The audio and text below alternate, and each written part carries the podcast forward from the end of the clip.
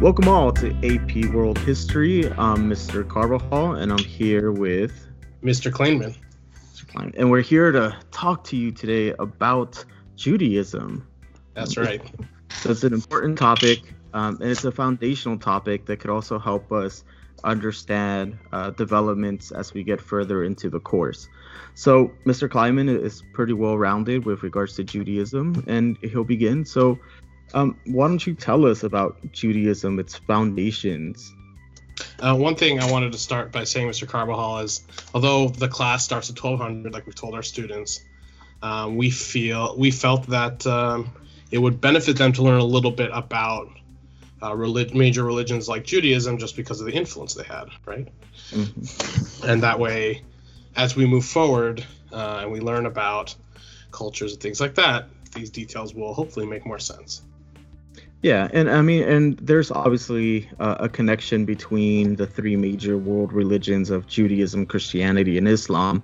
And I mean, Judaism is the first one, right? So we yeah, should those, be able to have uh, a, a, good understanding of it. Of those Western monotheistic religions, we can say, or Near Eastern. Yeah. So, Mr. Carbajal, I think one thing that would be helpful to students, as we talked about, is understanding that if you're going to talk about Judaism, easier to understand it in kind of three phases. You know, Judaism is old enough that, you know, thousands of years old, depending on how you want to count it, that the further back you get, when you start talking about the origins, what I might call the first phase of Judaism, we have a real question of what is the story versus what is the history, right? So, can you elaborate a little bit on that with regards yeah, so, to the story?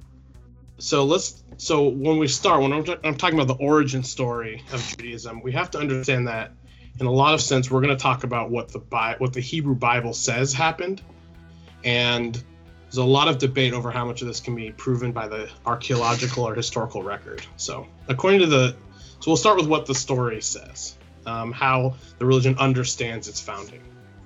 Um, and in that regard, it starts with a city called Ur of the Chaldees, which is I think a great name for a band.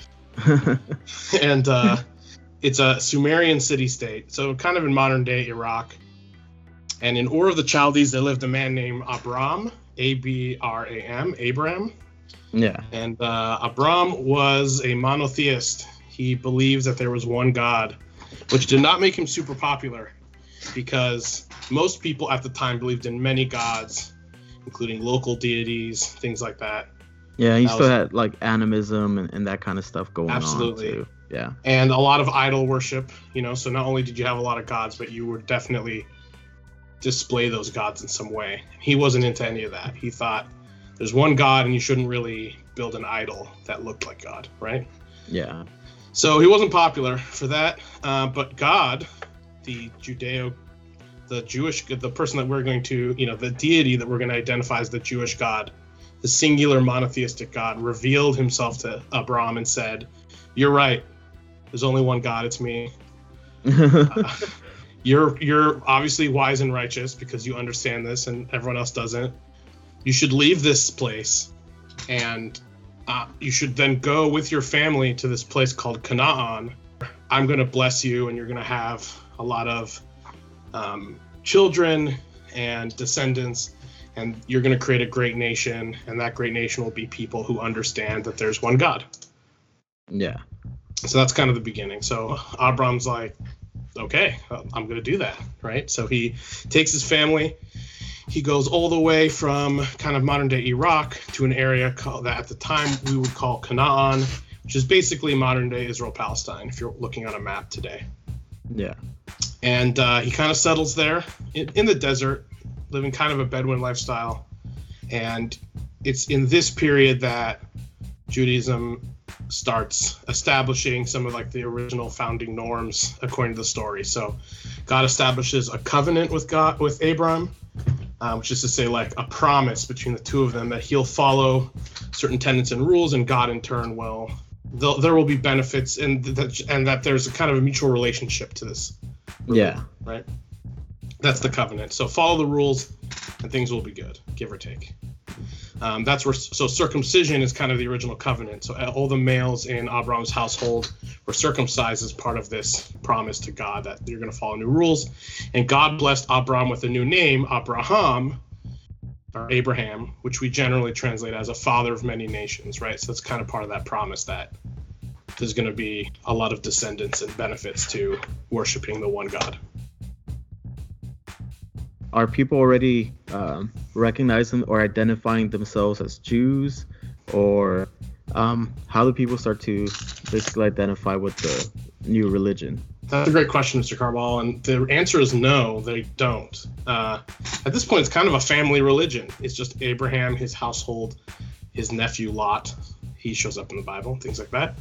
So this is a real fledgling thing. He's kind of on his own a little bit at this point in the story, uh, in believing in this one God. Yeah. So there's no Judaism. There's just Abraham, his family, and his conversations with God. That's kind of this point in the Bible. Now, where it gets a little tricky, but there's an interesting part in the story is that, well, Abraham's supposed to have all these descendants, right? That's what God promised.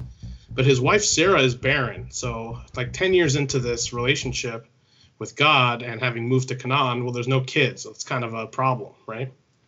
Yeah. So Sarah says, okay, well, I have this handmaiden her name is Hagar. Why don't you try to conceive a child with her, and then we can get this ball rolling, right? Yeah. So he does that. Hagar gets pregnant. She gives birth to a son named Ishmael, and that works for a while. But eventually, Sarah actually becomes pregnant herself and gives birth to a son named Isaac, about 14 years after Ishmael is born. And they have a little bit of a conflict because Sarah is Abraham's wife, she finally has a son. One day she sees Ishmael teasing Isaac, and she tells Abraham to get rid of Ishmael and Hagar. Abraham's not sure what to do. He talks to God. God says, Yeah, Isaac, born of your wife Sarah, he's the chosen one to kind of continue this covenant. But don't worry too much about Ishmael. He'll be the, you know, he will start his own nation. His people will also be fruitful and they will create their own nation. And we'll, we'll come back to them when we talk about uh, a particular other religion. So yeah. from yeah, so from Isaac, this is where you start getting through the lineage. So Isaac has two, you know Isaac has two sons, um, Jacob and Esau.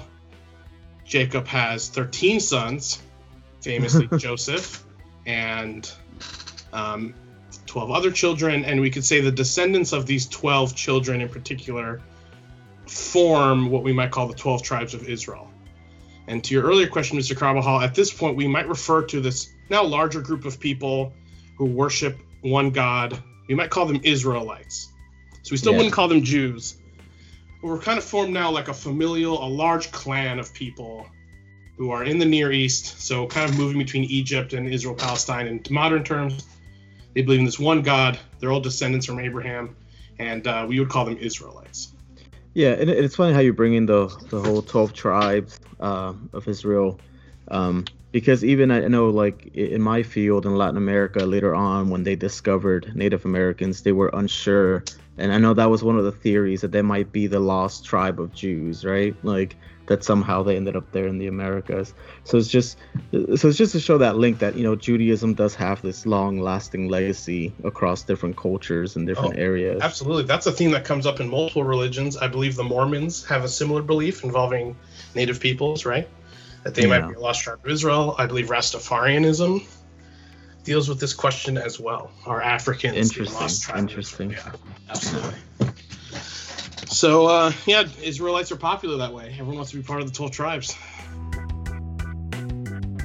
We go from this origin story, right, and then um, what happens next, right? How does the religion evol- evolve? How does Israelites? How do they start to become Jews? Yeah, so students may or may not be familiar with the Exodus story. Maybe they've seen the movie Ten Commandments. But somewhere along the way, these Israelites get enslaved in Egypt and they, uh, in very dramatic events as told in the Bible, they get led by a man named Moses. They're led out of exile, uh, slavery in Egypt. They wander the desert for 40 years.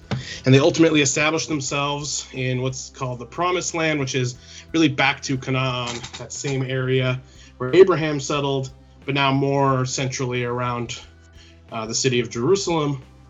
And they found a kingdom there or a series of kingdoms, really, kind of in the general area of Israel, Palestine, Jordan, we might say in modern terms.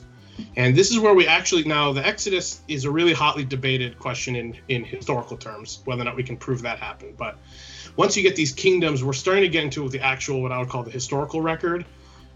Some of these Jewish kingdoms are provable. They have they made coins and there you know are archaeological evidence of their existence. And I might call this the second phase of understanding Jewish history, what we might call temple Judaism. So a Jewish religion centered around a thing called the temple, capital T, capital T, the temple. Yeah. A, a central place of worship where you do all the rituals um, that involve, you know, um, believing in God, basically, and worshiping God. And you have a priest class, and everything centers around this place, Jerusalem, and this temple, basically. So now we're actually getting into kind of historical record, really, and these Jewish kingdoms. But in some ways, it comes to dominate this area. Some of these Jewish kingdoms do kind of dominate the whole Near East and expand out from one city state to really what we would call what we would think of as a kingdom, right? Yeah. Uh, kind of establishing these ideas, and it's worth noting that um, around this time, maybe in the sixth century BCE, so in the 500s BCE, uh, no, sorry, the, yeah, the, the sixth century BCE is when the Babylonian uh, Empire conquers these Jewish kingdoms and kicks all the what we might now start calling Jews out of their kingdom and moves them all around their own empire. So they conquer the area, they defeat these Jewish kingdoms, especially the kingdom of Judah. They move all the people out. And this is the first time these Jews have to really think about how does the religion going to look? How's it going to work when we're not next to the temple anymore? It's when they start to think about this question. But uh, ultimately, an even bigger empire comes around the Persian Empire. They conquer the Babylonian Empire. And all the Jews who had been exiled, they kind of go up to the Persian emperor and they say, Hey, do you mind if we go back? And the Persian emperor says, Yeah, sure, go for it. So they go back. Yeah, they go back and they build a second temple, right? They kind of go back to worshiping the religion in one spot, centering it all around this temple. And the kind of temple style of Judaism really continues until the Roman Empire comes around conquers the region again. No. And uh, it's really there where we start to see some other influences coming. So does this lead us to like a new phase of Judaism or I mean, how do we get to what Judaism is basically today, right? Through that history. Yeah, so the Roman Empire, you know, uh, Jews never got along very well in the Roman Empire. Um, they were not willing to do everything the Roman Empire asked of them. There were a bunch of rebellions, and it's kind of an interesting time for Judaism and really the Near East in general because you have this Roman influence, you have a lot of Greek thought, what we might call Hellenistic thought from the Greek conquerings of the area earlier kicking around. You have this Roman influence. You have these Jews who had had a king, multiple kingdoms, and then we're now under control of the Romans. A lot of things are brewing, and it's in kind of this mix that we kind of have the the melting pot that Christianity comes out of, which I think we'll learn about in another podcast. But um, ultimately, the Romans get sick of the Jewish rebellions, and like the Babylonians before, decide to destroy the temple, this case, the second temple, and kick all the Jews out of the area again. Um, we might Jews refer to this as the diaspora, and it's really in this period when Jews get kicked out, kind of permanently at this point, or for a long time, from the area by the Romans and the temples destroyed, that the religion again thinks of how is it going to survive in a world where there is no temple, you can't be in the place, you can't be in Jerusalem anymore. You know, is the religion going to die or will it survive? And ultimately kind of it changes. Uh, and this is where we enter what i might call the third phase what we call rabbinical judaism. And rabbinical judaism really starts you know in the hundreds of years after the diaspora after the romans kicked them all out of jerusalem and destroy the second temple and really in some way shape or form continues until this day. So it's a judaism that doesn't rely on worshiping a monotheistic god in one place the rituals no longer require being at the temple because the temple doesn't exist. It's really about local communities um, local leaders, local kind of spiritual religious leaders called rabbis. It involves a lot of questioning the text of the Bible, interpretation. It really becomes a, a more spiritual, community oriented religion. And it's that religion that pops up over and over again in history. Yeah, that, that's interesting too, because when you think about it, like diaspora, obviously the, the first word that comes to mind is is Jewish people, right? But that is a word that you know we use for for other um, basically diasporas, right? Where you have the the African diaspora, the Latin American diaspora, and stuff like that. So. Um, yeah, Armenians in Southern California will often refer to themselves as living in a diaspora as well. Yeah, and, all that means is just you know people living away from their homeland, but still trying to maintain a sense of community and belonging, um, which is basically what Jewish people did through their faith, right? And that's the way that Judaism really helped um, these people like keep their identity, uh, even though they are living in exile. Absolutely, and I think you know from the point of this class, in terms of the history after 1200, you know I don't want to make it sound like Mr. Carbajal that once Judaism becomes rabbinical Judaism that it stops changing. Of course, it changes a lot over yeah. 800 years. It splits into many sects, and there's lots of different um, ways of thinking. But um, Jewish people, to some degree or another, do maintain a kind of sense of community, right, and a, and a belief in this religion, and that you know over history in many different places around the world um, has influence, has you know has its own intellectual and religious influence on other peoples and places, and it also unfortunately causes friction at times. Uh, it's definitely something that's going to come up throughout mm. the class. Okay, Mr. Kleinman. So, um, so thank you. This was a very interesting and enlightening conversation over Judaism and its foundations, especially because we can see that there's a lot of things that we're going to study that link back to this earlier history, right? Especially because it is a monotheistic uh, religion. So, uh, thank you. Any words that you would like to uh, leave us with? Yeah, I think if nothing else, um, something that should be helpful to students is understanding um, when they learn about Christianity and Islam, the ways in which they are strongly linked to Judaism, both in terms of historical development and uh, ideas. Well, thank you. Thank and, you very um, much. We'll see you too. Bye bye.